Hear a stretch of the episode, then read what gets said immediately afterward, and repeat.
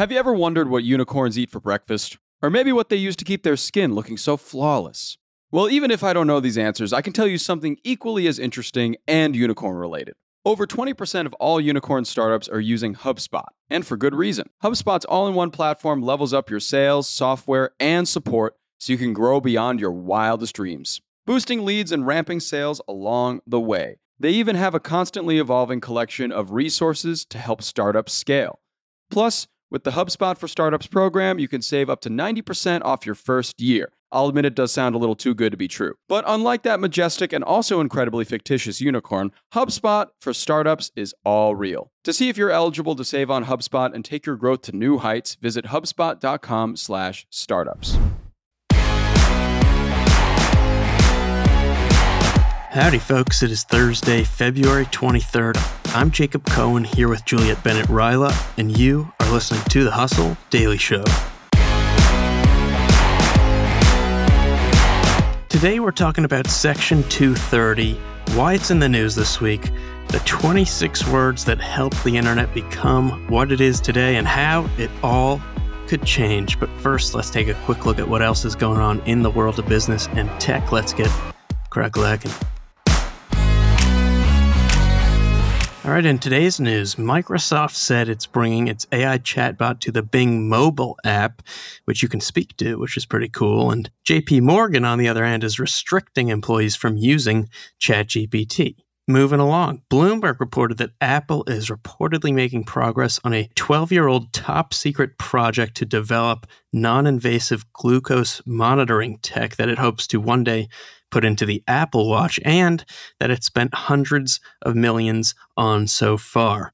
Spotify is rolling out an automated DJ feature that boasts a stunningly realistic voice, it says, Next month, the company is expected to launch a new homepage design in its app that might be built around vertically scrolling content. The company has had a tough time growing its Gen Z segment, so I don't know, making their app a little more like TikTok probably isn't the worst strategy in the world.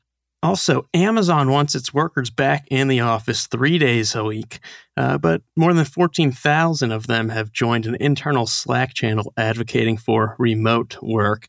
Also, in the Amazon world, you can now stream audio from certain Fire TVs directly to cochlear hearing implants. Moving along, Tome, a startup that can create entire slide presentations with a text prompt, raised $43 million in Series B funding at a $300 million valuation. That's pretty cool.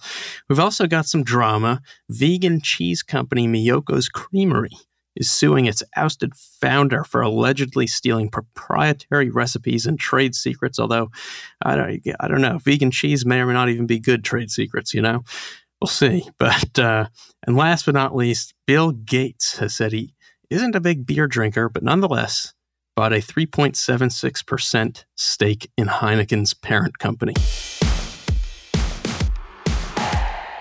So Juliet, I know I know this story's up your alley. I titled it "It's Game Time for a Horror Giant," and it goes something like this. So we got Paranormal Activity, Get Out, Megan, The Purge, some scary stuff we're talking about here, and all of it comes from Blumhouse Productions.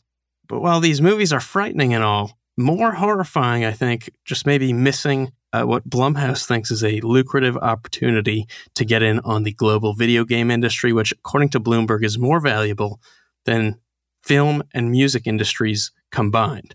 So they're building out this new division called Blumhouse Games, and the group plans to start producing and publishing just a whole bunch of immersive horror themed games. And they're going to tap independent developers to do this. They're going to specifically work on kind of lower budget games, the sub $10 million range, aiming to finance around 15 titles over the next three to four years. And they've hired some real industry veterans to build this out. And uh, on top of this, they're hoping to build a real horror empire this year. They're they're looking to close a merger with uh, the Conjuring director James Wan's Atomic Monster production company this summer, and uh, I think this is a really just smart move for them to be making. Uh, yeah, absolutely agree here. They definitely have several movies already that I could see become games. They also have, I'm assuming, probably a lot of horror scripts that they have not yet turned into movies that could be games. And there's also a lot of crossover with survival horror games that they could turn into movies. Hmm. Not all of those have been successful. There have been some real bad crossovers in the past, but as we've seen with The Last of Us, you can take a horror game and turn it into something that is really great. So Yeah. I think this is uh, almost a no brainer for them. Yeah. No provider or user of an interactive computer service shall be treated as the publisher or speaker of any information provided by another information content provider. So, those 26 words from a 1996 law have helped companies like Facebook, Twitter, and Google grow to the giants they are today. This week, some cases at the U.S. Supreme Court are calling it into question. And any changes made to this law could have enormous impacts on the internet services we use every day. So, Juliet, what is going on here? What is Section 230 and what should people know about it? So, Section 230 is part of the Communications Decency Act, which was passed in 1996. Uh, it was attempting to prevent minors from accessing adult content online. It is just 26 words, and it basically states that website operators cannot be sued over what users post or comment. So, for example, Facebook cannot be held liable for something that someone posts on Facebook or Instagram. If you are a blogger or a media outlet, you cannot be sued over something that someone puts in your comment section.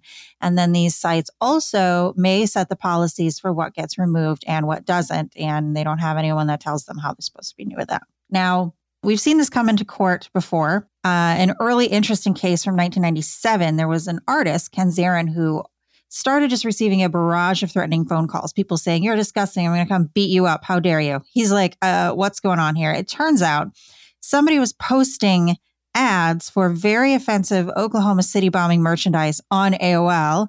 And then the ads would say, Yeah, if you want to buy this stuff, call this number. Well, that was Ken's number. Ken had nothing to do with it, but he was getting all of these phone calls from people who were angry about it. So in 1997, he sued AOL and he lost because AOL was not liable for what this anonymous troll used its platform to post. And to this day, we still don't know who that troll was.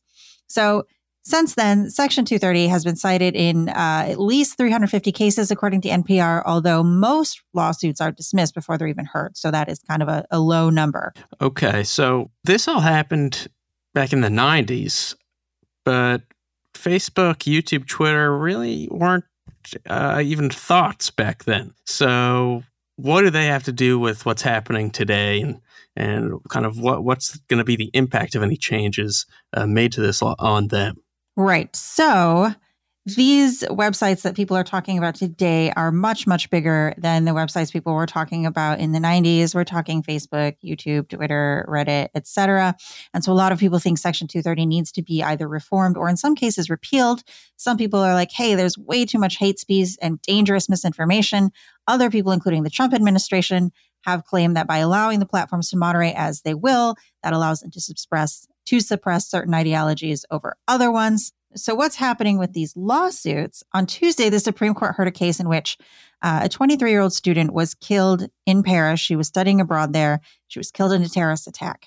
And her family is suing Google because they allege that YouTube's algorithms were serving people and recommending people extremist terrorist videos, and that YouTube should be held accountable for these terrorist attacks. And that is sort of interesting because isn't is an algorithm covered by Section 230? We don't know. And then yesterday, I heard another very similar case, which concerned a family who was suing Twitter. They also had a loved one who was killed in a terrorist attack.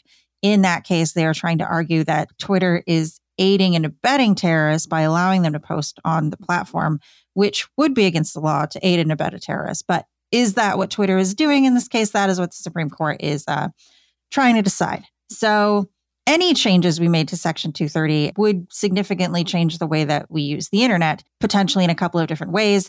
If big tech companies were afraid that they could be sued for stuff that people posted, they might just uh, start moderating uh, really intensely. Maybe some people who run blogs or media outlets would delete their comment sections entirely. So there's quite a number of things that could happen, which is why advocates of Section 230 are basically like, hey, this protects small websites and bloggers too, and it is absolutely crucial to maintaining free speech on the internet as we know it. All right, and that's going to do it for us today, folks. Thanks for tuning in to the Hustle Daily Show. We're a proud part of the HubSpot Podcast Network. Our editor today is Ezra Trupiano. Our executive producer is Darren Clarke. We've got a lot more tech and business coverage in our newsletter, which you can sign up for at thehustle.co slash email. Hope you have a terrific Thursday. We'll catch you tomorrow.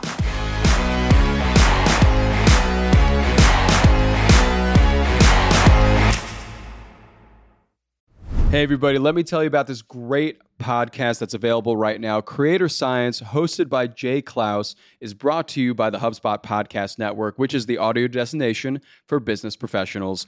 Creator Science goes behind the scenes with today's top creators. Through narrative interviews, Jay Clouse explores how creators like Tim Urban, James Clear, Tori Dunlap, and Codie Sanchez are building their audiences today. And by learning how these creators make a living with their art and creativity, Creator Science can help you gain tools and confidence to do exactly the same.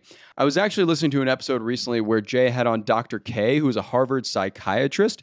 And Dr. K helps a lot of creators with performance, burnout, and dealing with a lot of negative feedback online. It's a great hour of conversation with Dr. K, where Dr. K really breaks down what it means to be a creator today and the burnout that a lot of creators do experience and what to do when you get that burnout because you will. And you can listen to Creator Science wherever you get your podcasts, and I definitely suggest it. Listen to Creator Science wherever you get your podcasts.